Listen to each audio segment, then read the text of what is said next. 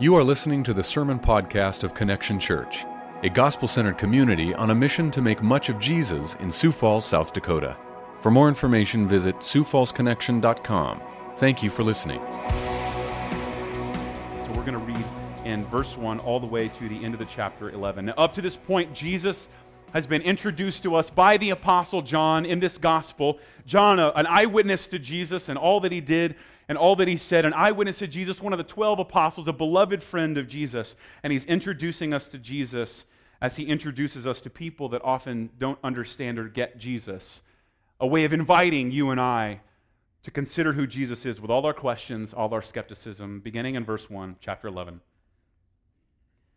Now, a certain man was ill, Lazarus of Bethany the village of Mary and her sister Martha. It was Mary who anointed the Lord with ointment and wiped his feet with her hair, whose brother Lazarus was ill. So the sisters sent to him, saying, Lord, he whom you love is ill. But when Jesus heard it, he said, This illness does not lead to death. It is for the glory of God, so that the Son of God may be glorified through it. Now, Jesus loved Martha and her sister and Lazarus. So, when he heard that Lazarus was ill, he stayed two days longer in the place where he was. Then, after this, he said to the disciples, Let us go to Judea again. The disciples said to him, Rabbi, the Jews were just now seeking to stone you, and you're going to go there again? Jesus answered, Are there not 12 hours in the day? If anyone walks in the day, he does not stumble because he sees the light of this world. But if anyone walks in the light in the night, he stumbles because the light is not in him. After saying these things, he said to them, Our friend Lazarus has fallen asleep, but I go to awaken him. The disciples said to him, Lord, if he's fallen asleep, he will recover. Now, Jesus had spoken of his death, but they thought that he meant taking they thought that he meant taking rest and sleep. Then Jesus told them plainly Lazarus has died. And for your sake, I am glad that I was not there, so that you may believe. But let us go to him. So Thomas, called the twin, said to his disciples, his fellow disciples, Let us also go, that we may die with him.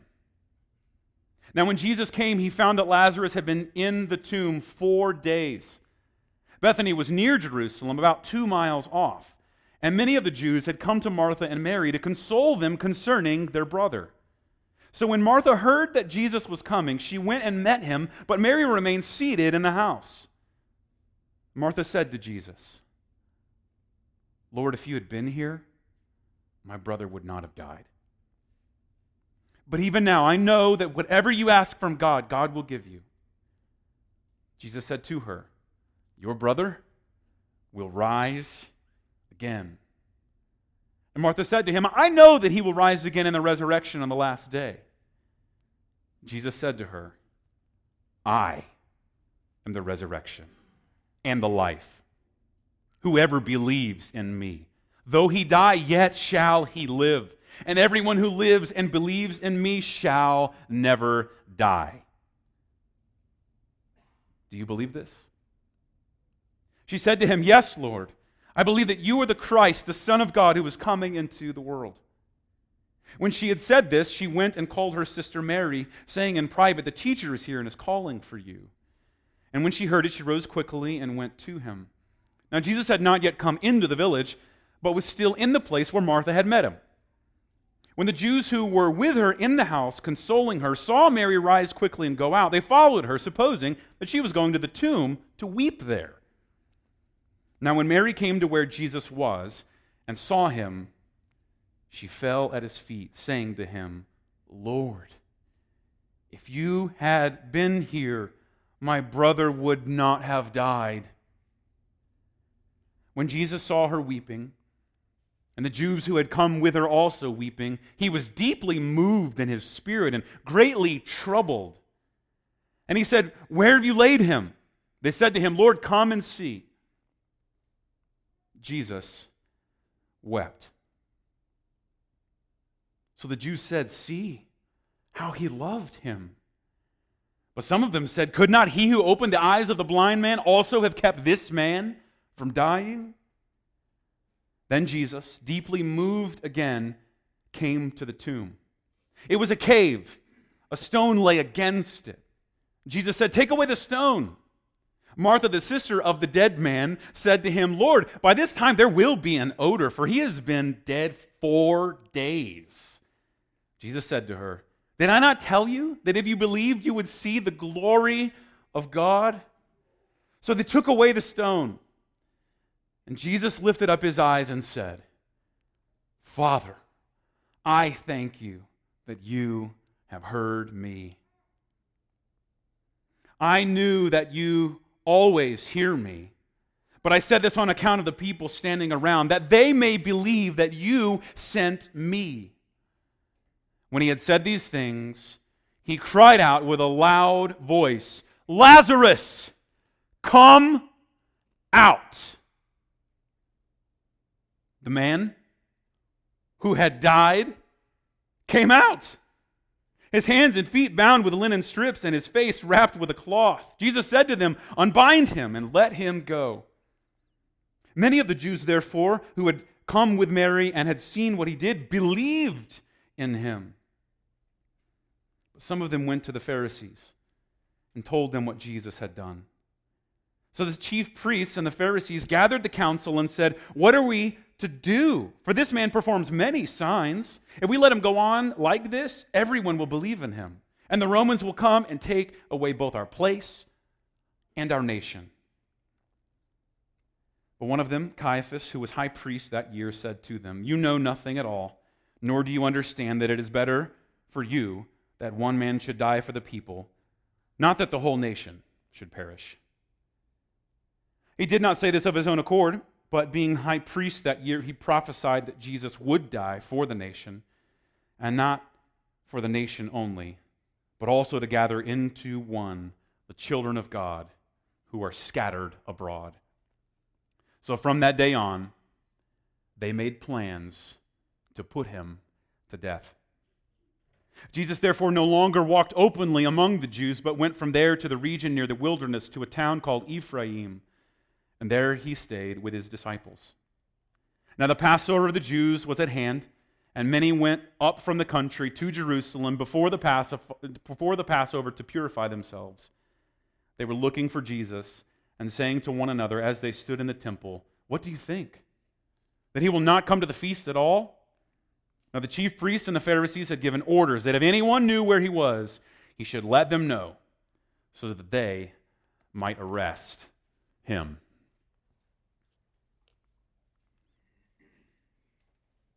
My prayer is that God would do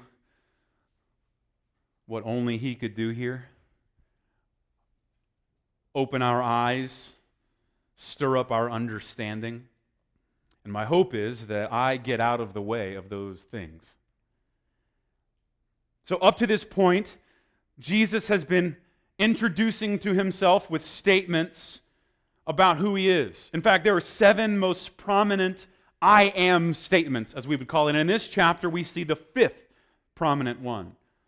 He introduces himself in chapter 6 as the bread of life, in chapter 8 and 9 as the light of the world, in chapter 10 as the door for the sheep, and then as the good shepherd. And here we see he introduces himself by saying, I am the resurrection and life. We also encounter the seventh and most amazing and final sign that John is introducing us to see Jesus. It's the last and greatest sign. But notice it isn't a trick, it's called a sign for a reason. John tells us that it's something that we see Jesus through. It's not a trick, it's a business card. Jesus introduces himself by performing miracles. These signs are a way of him saying, This is what I'm like. Don't forget it. And so I think we see at least two things in this chapter. We see the power of Jesus over death, his resurrection power, and then we see a very distinct turn towards his hour. Now, up to this point, right, people have wanted to force his hand. They wanted to force Jesus to do what they wanted him to do, and he says, The hour has not yet come. He, Remember the first person he corrected, as politely, I guess, as only Jesus can do, was his mother. At the top of the list of the people who didn't get Jesus was his family. That ought to be something that is an encouragement for many of you who I know are probably even under at least a little bit of ridicule just for being here today. And so, he says over and over and over again, My hour is not yet come. My hour, that is the moment where he will be lifted up, that he tells us in John chapter 3, that all that would look to him, just like the people dying of a snake bite in the wilderness would experience life. And just to look to him is to experience victory over the enemy. And so here he introduces himself as the resurrection and the life and performs the last and greatest sign to point to who he is. But remember, to receive the gifts of Jesus is to also receive the critique. He says, he's, I'm, I'm the bread, which is to imply what? You are hungry, starving people. I'm the light of the world, which is to say, you are in darkness. You're thirsty. You're a helpless, wandering sheep. You are shut out from the flock of God. And now, to receive the gift is to receive the critique. You are going to die. You will die. In fact, you are spiritually dead apart from me. Now, here's the hard part of this text. We saw this as we walked through the book of Ecclesiastes together, Colossians, and even 1st and 2nd Thessalonians. The hardest part of this text is that most of you in this room do not believe that. Not really. Certainly not today. And so I think, hopefully, if I'm leading well, I'm pointing out one of the elephants in the room. And then we've really been blessed as a church. As a church, we have celebrated lots of weddings. We've celebrated the birth of lots of babies, but as a church, we have not yet celebrated a funeral. And don't miss that. On one hand, that's a mark of God's blessing. I know for many of you, you walk into this room, and, and most people will say something like, Man, this church is really young. And I would encourage you that that's because the church in America has an unhealthily high median age at the moment. And it's aging quite fast. And so, on one hand, we're deeply blessed that the median age in this room is a healthily low number. However, that means that we have a deep obstacle, don't we? If we're going to experience the kind of gift that Jesus is offering here, life in the face of death, then that means that we're going to have to push back what you assume to be true. You're not going to die anytime soon. I know you think that certainly someone else. And here's the truth you're more worried about probably your anxiety or fear or whatever's weighing you down with your relationships, your family, your job, money, whatever. You, that seems more pressing than death to you. And I would say that's the first place where we begin to confess that to receive this gift is to receive a critique that we don't readily embrace. The death defying love of Jesus is a present and eternal reality for his friends. Death defying in multiple different aspects power over death, but also the power, if you caught this, the face death. To where we know by the end of this chapter, they're going to kill him. They're going to see fit to have him dead, to silence him once and for all. But the concept of life after death is bookended. Did you catch that? With a, a word that's recurring in this chapter. Did you catch it? The love of Jesus. The love of Jesus for his friends.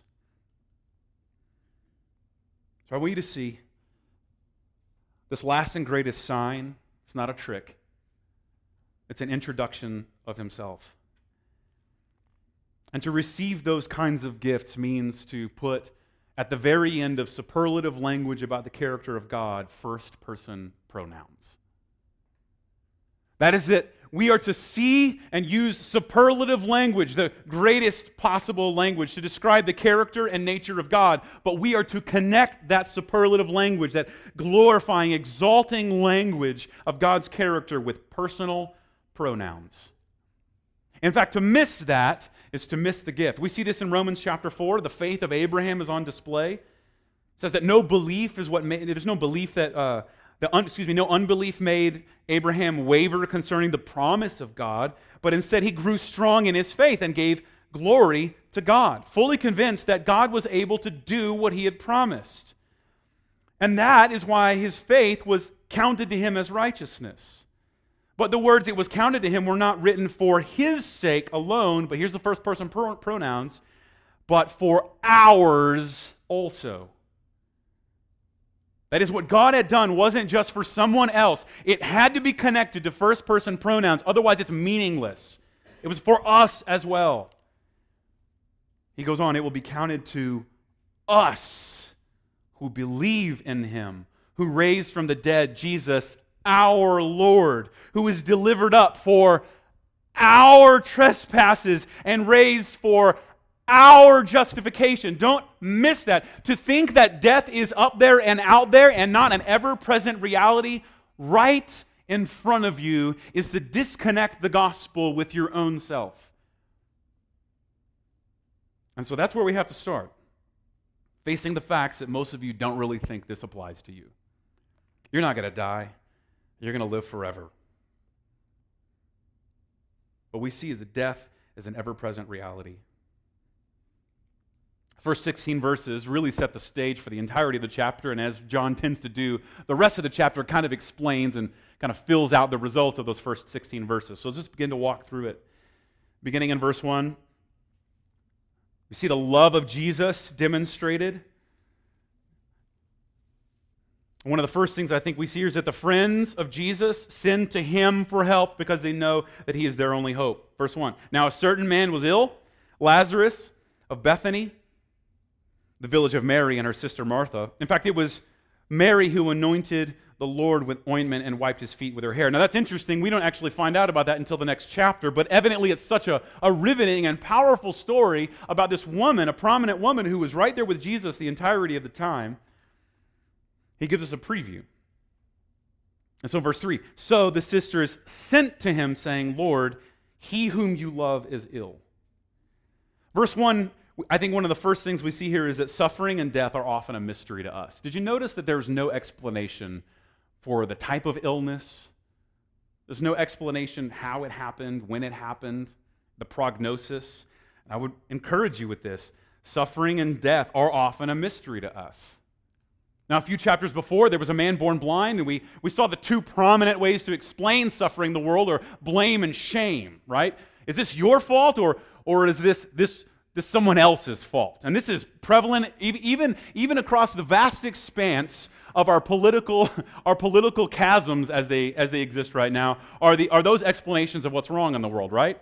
Either you're a victim or, or, or you brought this on yourself. True? And that's the way most of our political motivations are trying to explain one of those things, right? Either you, you, you, did this and you need to fix this, and all the good things in my life are because I did this, and so therefore you do the same. Or, no, no, no, you, you and your people are by, by intersectional kinds of influences a victim of all sorts of things outside of your control. And therefore you will try one of those things. You'll either try to find way to like cast the, the blame and make victims, or you'll try to make people ashamed of things they've done. You know who you are. What does Jesus say? It's more complex than that. It's much deeper than that. And so Jesus takes on his own body both blame and shame. He, he, he, takes not only our guilt, but our shame, our condemnation. See the same thing here. We don't have any explanation for why this happened, what the illness is. And that's because, frankly, Lazarus died mysteriously. We don't know the cause. Unfortunately, we rarely do. But look what happens the, as a response in verse 3. The friends of Jesus send to him for help. Why? Because they know, in spite of this mystery, Jesus is their only hope.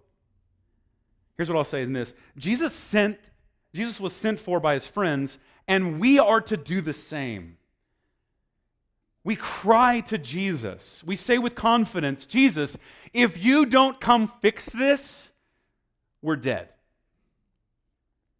But notice what they do. It says here, the women sinned for Jesus first. And that is what we're called to do as well. Christians are the ones who look to Jesus first, not as a last resort. Now, this means you have to be very careful about even the words you use to describe common biblical practices. Have you ever heard someone come and say, Well, all we can do now is pray? How do you feel about that? Maybe if I came up to you this week and I was like, Listen, I was trying to find somebody who could help was trying to find somebody who knew what they were doing, someone who was competent, intelligent, capable of helping me out.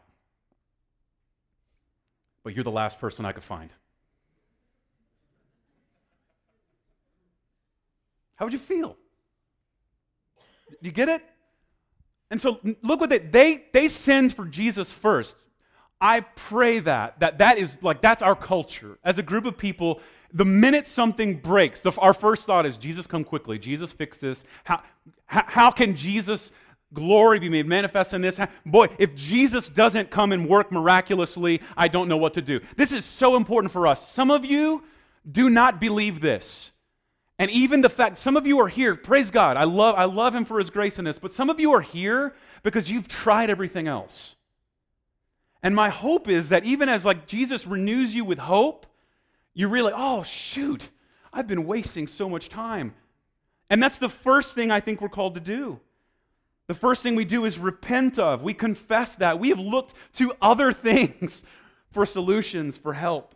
And the women look to Jesus first. So that's maybe the first thing I would, I would encourage you to see Jesus for who he is. He's not a last resort. Now, by the grace of God, as your last result, resort, he'll still serve you, he'll still save you, still redeem you. But the thing we're called to do is to repent of not seeing Jesus as our first and only hope.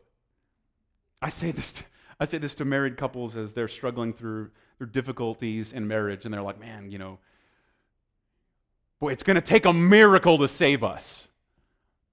You know the problem with that statement? It's not that it's not true. The problem with that statement is it's always been true. There's never been a moment where two sinful people committing to live faithfully with one another is not dependent upon a miraculous work of God's grace. And if you don't think so, ask your spouse. And there's never been a moment where that's not true. And we're called to confess the ways in which we've ignored that up to the point where we finally, now, I guess now, all we can do is pray. I want to encourage you, like the good news here that they model for us, Jesus is our only line of defense. He's our only hope. Now he'll show you grace by making him your last line of defense. But part of his grace is that you begin to realize you probably should have been leaning on him the whole time. And that for us is a call to repentance, a call to turn from trusting in other things. We look to Jesus first, not as a last result. The second thing they do is they look to Jesus and appeal to his love, and so do we. They look to Jesus and appeal to his love. And we then are called to look to Jesus in his love, not your merit. Look what he says Lord, in verse 3 He whom you love is ill. Don't you love that? Maybe, maybe here's what it doesn't tell us, but here, here's what I'm going to think about. What if Lazarus is a complete scumbag? Like, I mean, Jesus was friends with a lot of, a lot of like pretty corrupt people. That was his reputation. He hung around people so much that, like, the type of people he hung out with started to stain, according to Matthew, his own reputation. People lumped him in with them. What if Jesus was, hanging out with Lazarus and Lazarus was his friend and Lazarus was a complete scumbag? What if he was a jerk? Notice what they appeal to. Come to Lazarus. He doesn't deserve this sickness. Come to Lazarus. This is so unfair. Come to Lazarus. He's, I don't know, he's destroyed his own health, right? He's, he's, he's lived wildly and now his health is failing. They don't, they don't appeal to shame or blame. What? They appeal to Jesus' love. And friend, that is exactly what we do. They didn't say the one who's a good guy is sick. They say, no, the one whom you love is sick. Don't you love that? They appeal to his love. Friend, that's what we are to do as well. In fact, to appeal to Jesus on any other basis is, is being set up for failure. But Jesus, I, I attend church, I read the Bible, I pray like I'm supposed to. Can you hear the language of the Pharisee in that? I thank God that I'm not like them.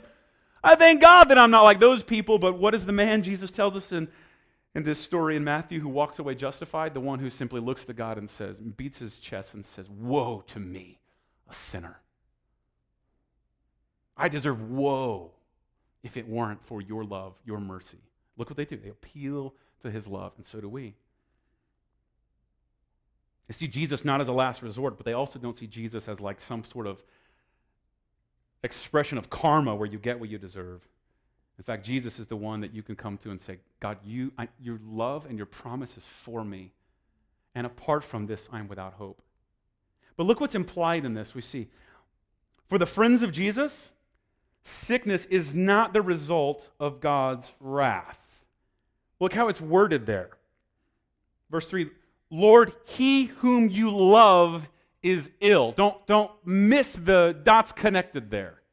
I know for some of you right now, if something is assailing your health, and it's tempting in your own heart. You're like, man, I might be getting what I deserve, or maybe this is awful. Don't miss this. Who's the one who's sick? Who's the one that's identified as sick? Is it the person who's disobedient? Is he identified as being, I don't know, is he like bringing on himself? No, he's identified as sick, and he's the one who's the object of Jesus' love. And for Christians, we know this. Any suffering we endure, any suffering we endure, every single bit of it is evidence of his grace, not of his wrath. Why? Because all the suffering that you deserve was taken by Jesus on the cross. Think of it this way there's no punitive suffering for Christians, there's no punitive suffering. All the punishment that you and I deserve has been poured out on Jesus, every single bit of it. And so, as a result, I just want to encourage you like, this sickness is not a result of God's anger or punishment or wrath. For those of us in Christ, the friends of Jesus, this sickness, it says, is afflicted upon a person whom Jesus loves. Don't let your health tell you otherwise. Don't. Do not let your health tell you otherwise. We live in a broken, fallen world. It's awful. And our hope is Jesus, and we pray that he would come back quickly. And for those of us in Christ, we know that whatever we endure is not because God is mad at us. Jesus already took the brunt. All that we have now is simply to enjoy his presence in the midst of suffering. So, Christian, who Christian, you're under the attack, like your, your health is under attack. Can I just encourage you? God's not mad at you. God delights in you in Christ. We see in verse 4 the weight of the glory of God is greater than the weight of suffering and death. But when Jesus heard it in verse 4, it says, This illness does not lead to death. It is what? It's for the glory of God, so that the Son of God may be glorified through it. Now, this is a profound mystery, isn't it? He's saying, Look, there's a greater glory, and that glory actually outweighs suffering and even death. This sickness is for the glory of God. And you'll ask, well, why does this sickness exist? And Jesus says, so that I will be glorified through it. I will be glorified over it. Thus, the glory of Jesus is actually a greater gift, apparently, than the prevention of death. The greater glory and the greater joy wasn't to heal Lazarus. I mean, just think about that for just a moment. What he did to Lazarus causes Lazarus to have to die again. Right? If Paul's right and to be absent from the flesh is to be present with the Lord, then, then there's a sense in which you would expect the first words out of Lazarus' mouth to be like, I was in the presence of the Almighty. What like what are you doing? And whatever killed him, whatever was painful enough for at least they saw coming, guess what? He's probably going to have to die of it again. And that's to illustrate something here that evidently the weight of the glory of Jesus' resurrection power is greater even than suffering and death. So much so, I mean, this is, it seems cruel, right? He's going to let Lazarus die again. The weight of the glory of God is greater than the weight of suffering and death. In fact, it will be seen through death, in spite of death. And at least for these people, it will be seen in ways that's beyond our imagination. It's because Jesus loves his friends in a way that is often beyond their comprehension. Look at verse 5. Now, Jesus loved Martha and her sister Lazarus. So, even though they've been sent, Jesus loves them. And then there's this conundrum at the beginning of verse 6. Did you catch that word? so. Now, if you have an NIV, you're missing out because I think the NIV is frankly just too cowardly to, to translate this. I don't know why, but literally the word there is therefore. So, to connect the logic that Jesus is communicating. Jesus loved these people, therefore, when he heard that their brother was, was ill, he didn't do anything. He loved Mary and Martha. He even loved Lazarus. Lazarus. Therefore, what did he do? He hung out two more days. You see, Jesus loves them. And now here's the good thing. We got to read the whole story, so you already know how this ends. But if you're sitting in the middle of this, this seems utterly incomprehensible, doesn't it? And that's because Jesus tends to love his friends in ways that is often beyond their comprehension. They can't see it. He loves them, but not like you would think. My encouragement to you is the same. Jesus loves you. Therefore, he is doing something that seems incomprehensible. He did not go to Lazarus. It's incomprehensible, isn't it? Let that sit on you. Don't, don't even like, don't try to soft sell that. That's incomprehensible, right? You, you have problems. You're, you're in trouble, and you're like, hey, I'm in, I'm in pain, and would you come and visit me? And I was like, I love you, so no. Right? Hey, I really need your help. I really need you to come and fix this. It's urgent. Yeah, I'll be there in two days.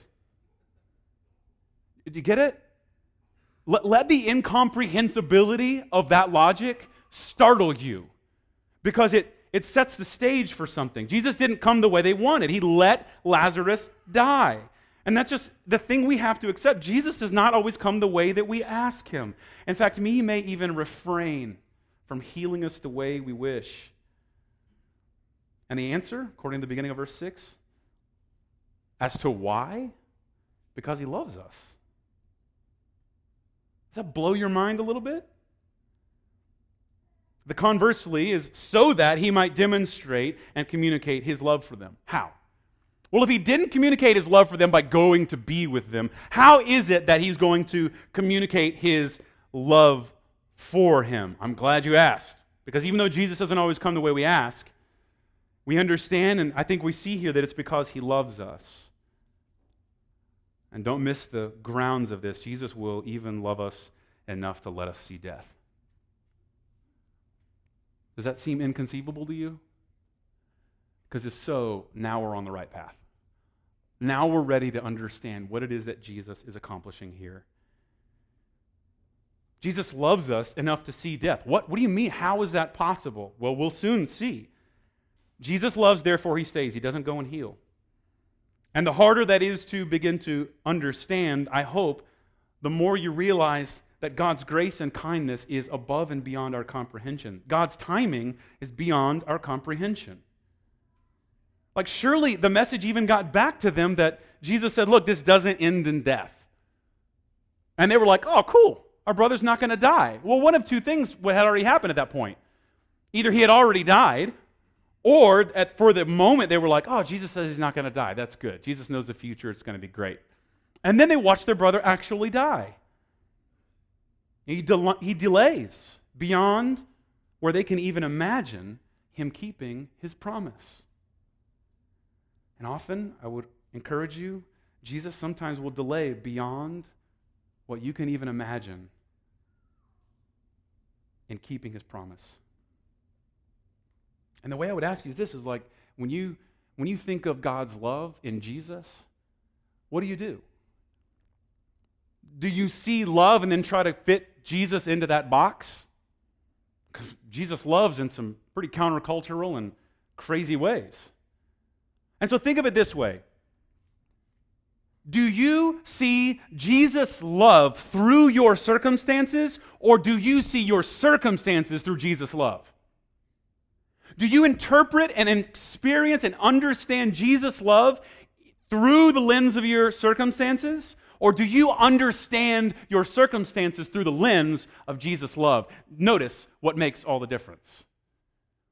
If you see your circumstances as the lens through which you interpret everything. Your present happiness, your present comfort, your present loneliness, or your, your present crowdedness, or your present sense of failure or success. Is that the lens through which you interpret Jesus' love? Or is it possible that you see all of those things as simply pieces, pieces, bits that glimmer in the light of Jesus?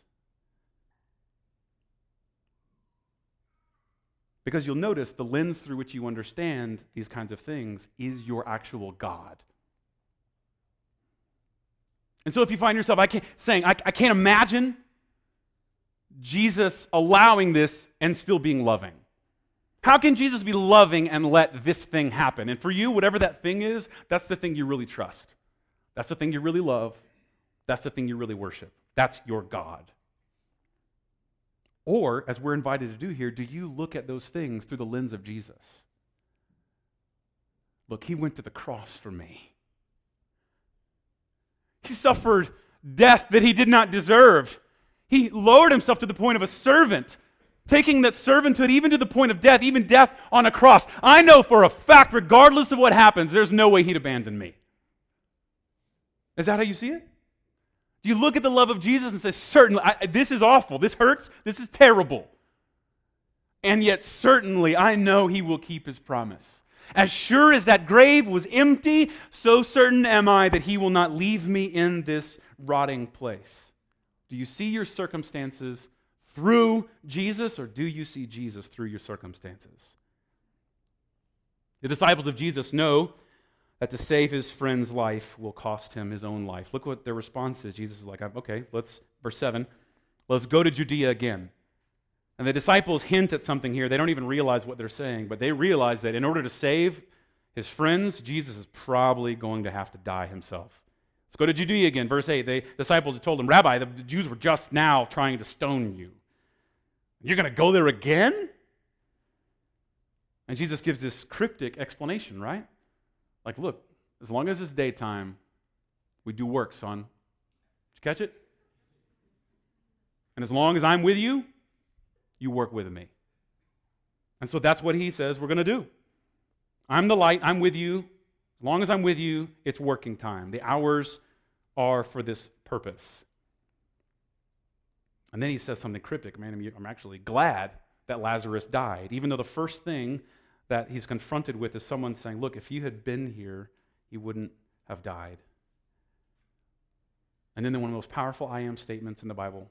Look what he says. He found that Lazarus has died in verse 17.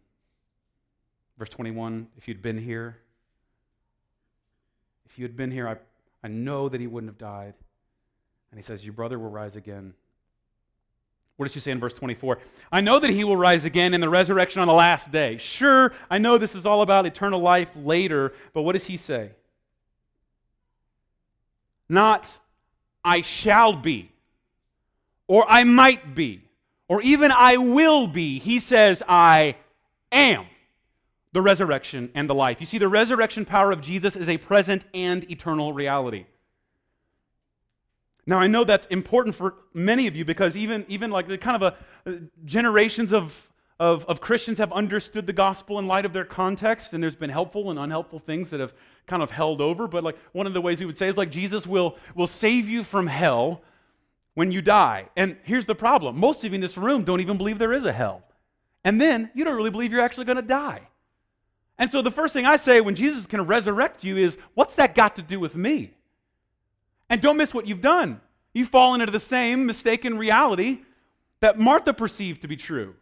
That what Jesus is going to do is somewhere up there and out there and off in the distance. And what does he say? The thing that I am going to do for you, the thing that I am for you, gives you life, not just eternally, but right now. We saw the last chapter, didn't we? Look, the thief comes to kill and steal and destroy, but what do I do? I come that they might have life. What kind of life? Just like survival? Bios, remember? Surviving? No, Zoe. Eternal life, great life, life more abundant. This is the good life. And that's what Jesus says he offers. And so, for those of you who are like, man, that's a distant reality, I don't even have to worry about that. I can wait till my deathbed to believe in this Jesus. Don't miss. If that's what you believe Jesus is, then you don't know Jesus at all. The same Spirit that raised Jesus from the dead is in, is dwelling in and through and among his people right now. So, is that true of you? Are you experiencing resurrection power now? Are you experiencing like life transformation now? Friend, your lack of joy in Christ's finished work now may be evidence that you won't enjoy it ever. Don't miss that what we're called to confess here is that our temptation is to think just like Martha, hey, yeah, yeah, that's good for, good for you. All you people scared of death. I mean, yeah, you probably do need Jesus to get through the day, but I'm never going to die. Certainly not going to die today. And so I'm going to wait till tomorrow to trust in this Jesus. But don't miss that reality that you think, like that you perceive like Martha, isn't true. I am the resurrection. I am the life. I am these things for you right now. And so we're confronted, I think. Those who were Jesus' friends and who fall asleep, we see the same language throughout the rest of the New Testament, 1 Thessalonians 4 and 5 as well, will one day be wakened by him who is the resurrection and the life. We're confronted with death, and they try to explain it, don't they? And you see some of the pictures of false explanations of death. And I want to point to them before we kind of get to where Jesus commands this man to walk out, come to life and walk out. There are probably at least two, but I think two main views of death. You will likely deny it or you will minimize it. These are the two most common unbiblical, unchristian misconceptions about death. We either choose to deal with it by denying it or by minimizing it. You either completely ignore it, put it away from your mind, or you kind of make friends with it. And you're like, eh, it's okay, it's not a big deal, it's just part of life. You make light of it. But you know this, and any good psychologist will tell you this anything you deny will control you subconsciously. And the greater lengths you will go to deny it, are the greater show the greater power it will have over you. Now we talk about this with when Jesus meets people, he goes after the thing after their back or behind their back, right? So like if I came to you and I was like, "Hey, how are you doing?" And I was like really the, really trying to make sure you didn't see what was in my hand behind my back. Even though it isn't between us, it has a strange overwhelming power, doesn't it? And the more the more effort I put into keeping it hidden, the more it actually is like driving and controlling our interactions. And that's the same thing here with death. Because if you deny it, it just actually controls you.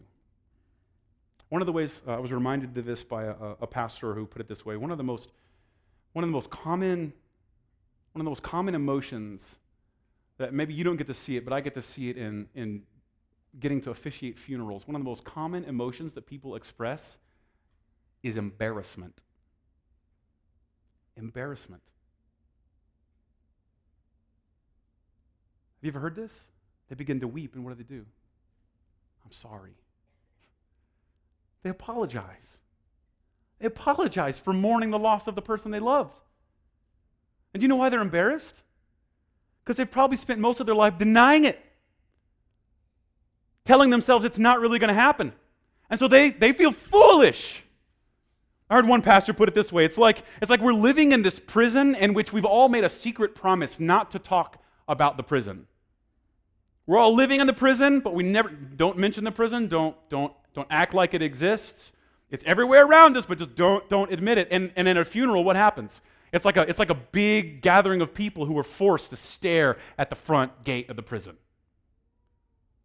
And for those who have denied it or simply just put it off, what happens? They don't know how to deal with it. And that may be you. You're not going to die anytime soon. And one of the evidences of this is that the thing that you deny, if you deny an emotion, it drives you more. If you avoid an emotion, you become even more pathetic or driven by that emotion. If you ignore a hurt, it spurns you more deeply. One of the second, I think, misconceptions about death is to simply just naturalize it, minimize it. It's just part of life It's no big deal. It's just something we have to go through. Well, let me be grotesque for a minute. Why don't we compost people? I mean, seriously. Why do we put them in a casket and then by law put them in a vault? Why? if it's just natural, if it's just something we need to get through, why don't we compost them? Now, I know your favorite post apocalyptic movie is flowing through your mind right now, and you're like, that, that's one of the ways you see. Like, if you really think that's true, then why don't we do that? And you realize what Jesus realized here death is not natural, death is the enemy. It is not supposed to end this way. This broken world that we experience is not how God created it to be. And it's a denial of God's goodness to say otherwise. It's just a part of life. But that doesn't do it justice, does it? When the person you love dies, even unexpectedly, is that helpful? Hey, it's just natural, it's just a part of life. No, it's bigger. And look what Jesus' response is in verse 35. Corrects that other misconception. Did you see what he did? He wept. He wept. He looked death in the face and saw its awful, harmful effects, and he weeps. It's not the elephant in the room to avoid, and it's certainly not our friend. Now, this may set you free across your whole life because the elephant in the room for these people is the thing Jesus stares at right in the face such that we even taunt death. See it for what it is and taunt it, right? 1 Corinthians 15. We sang this just a moment ago. The mortal puts on immortality. Then shall come to pass the saying that is written. And we knew this because we walked through Hosea. Some of you, like, your memory will light up. Oh, death, where's your victory?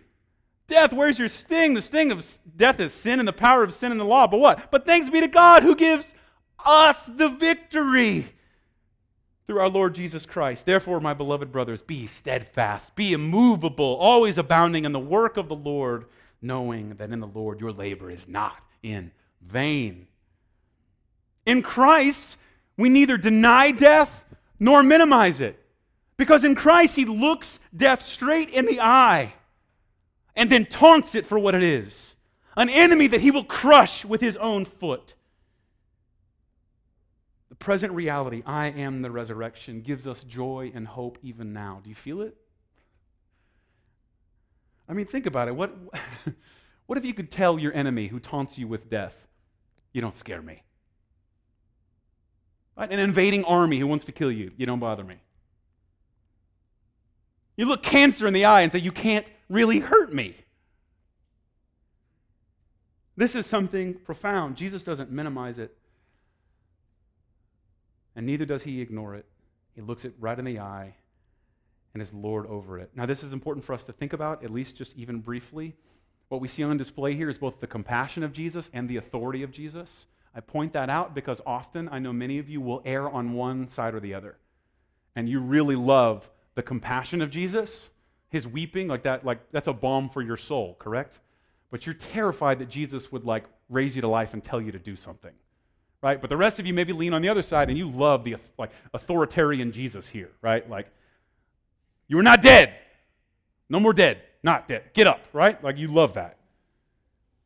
And that's probably what you do even when your friends are hurting and, and you realize you should probably just go weep with them. Like Job's friends, even though they're clowns, they at least got one thing right in chapter 2. They just got in the sackcloth and ashes with them and said, Hey, we don't even recognize you. We're just going to weep here with you. And don't miss, Jesus is not one or the other. Jesus is not a perfect mix of authority or compassion. Jesus is the perfect and fullest embodiment and expression of God's compassion and God's authority. Not one to the detriment of the other, he is both. You see both. We see Christ's perfect compassion towards his friends, and we see his perfect authority over their enemies.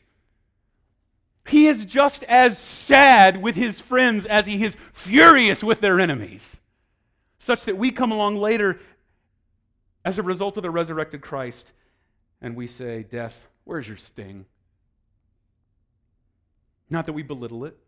First, Corinthians, or excuse me, 1 Thessalonians 4 and 5 tell us we mourn, we weep, but not as those who have no hope. I want to end with this. There's something powerful, kind of the, you see it played out for the rest of the chapter, right? What he did has consequences. So, beginning in verse 45, you see what happens. Like, we're going to kill this guy. This is the last straw. But did you catch the little thing in the middle of it? Remember that mystery? How could Jesus allow this? How could Jesus be doing this? Did you, did you catch that? he was actually, did you, did you, he was speaking not of his own accord. So, t- time out. Just zoom out for a minute. Let's, let's, let's nerd out for just a second. Jesus, according to John from chapter 1, is one with the Father. He is united with the Father. Everything they do, they do together. Right? So when he says, or John tells us, hey, this guy prophesied what would happen to Jesus, this is crazy. Who told Caiaphas that Jesus would die for the people? In, a, in a very meaningful way, Jesus told Caiaphas that he would be dying for the people. I, I want you to see that. It, it, it like seems like circular logic and it'll blow your mind, but I hope it'll give you comfort because you're looking at the circumstances at the beginning, like, what is Jesus to do? And Jesus is like, I, I already, I actually already spoiled the plot. I already told them what was going to. No, they didn't believe me, but just, just wait. They'll recall later and go like, oh, now I recall. And so this giving of life to Lazarus actually leads to the cost of Jesus' own life. Pulling Jesus out, excuse me, pulling Lazarus out of the grave was him taking a step towards it. Calling Lazarus out of his sleep, Jesus was making his own bed. Look at the command in verse 43 Lazarus, come out. Now, don't miss this. I want to kind of land on some of these things. I want you to see a theological non negotiable. Jesus revives so that we can obey, not the other way around. So notice, he gives a command to a dead guy. What is he assuming has to be true for that command to be obeyed? What's the implied action, right? He, in commanding, is giving him life. Like, what's the thing that's most implicit the thing that's assumed here that a dead guy can even hear him. Now, don't miss this. A dead body cannot obey a command. Jesus must give life. So many of you are trying to obey your way into Jesus' good graces. You're trying to obey God without actually looking to Him for life. And you're terrified. He's going to ask me to change. Oh no, Jesus is going to ask me to change. He's not going to ask you to change, He's going to change you. He's not going to ask you. You're a dead body. He's not going to tell you to do something. Jesus isn't foolish here. He doesn't go around telling dead people what to do. He goes around making dead people alive. And our obedience, as paltry and weak as it may be, is simply an outflow and an outworking of Him bringing us new life.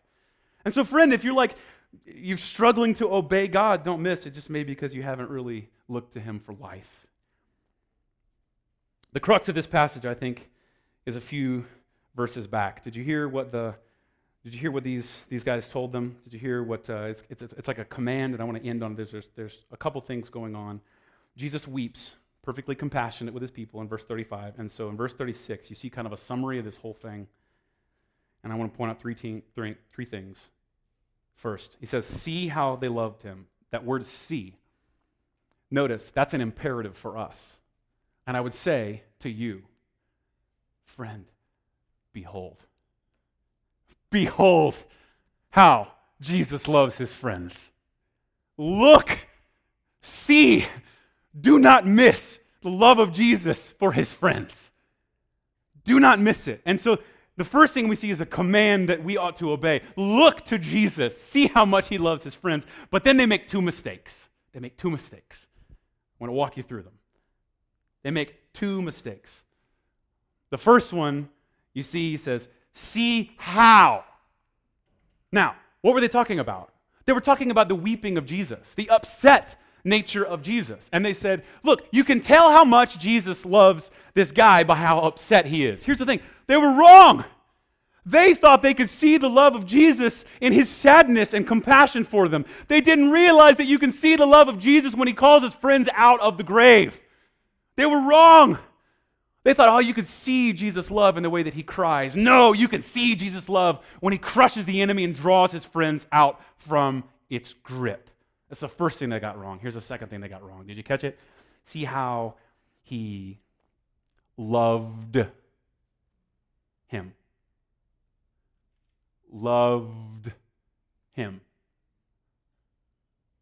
I'm just going to let your mind be blown for just a moment. The love of Jesus is never past tense. Never past tense. They missed that his great love wasn't just shown in his crying, but they also missed that the love that Jesus had for Lazarus was not past tense. It's never past tense. He says, I am the resurrection, I am the life. And if you die, you will not actually die. And if you believe in me, you'll never taste death. And if you do die, I'll drag you right back out of the grave with me. Jesus' love is never past tense. It's not a moment you missed, it's not an event that failed.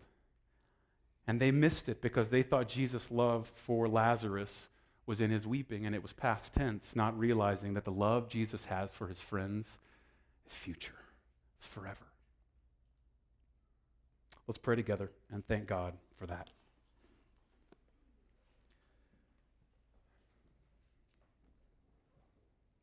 God, thank you for your love for us. We confess that as we read these words, your love is mysterious. It does not seem readily accessible to us because you love in ways that are different than the way we love. We tend to love with selfish motives, and you have only kindness and righteousness behind your love. So we confess that this is difficult for us to understand. For those in the room that have maybe, maybe never even considered the possibility that Jesus has power over death, may these kinds of miraculous teachings be shaking and rattling. May they begin to expose the limits of our own imagination. May we begin to confess that we can't even comprehend what this kind of power and love looks like. And then when we confess it, would you renew in us and give us a new life, a new imagination, a new way of seeing things? For those of us in the room, maybe we've just set out to try to earn our way into your love. We have, instead of received the life giving command of Jesus. We're just simply trying to obey our way into having life. Help us to repent of that. Help us to experience the kind of life that only comes from your powerful word for us in Jesus' name. Amen.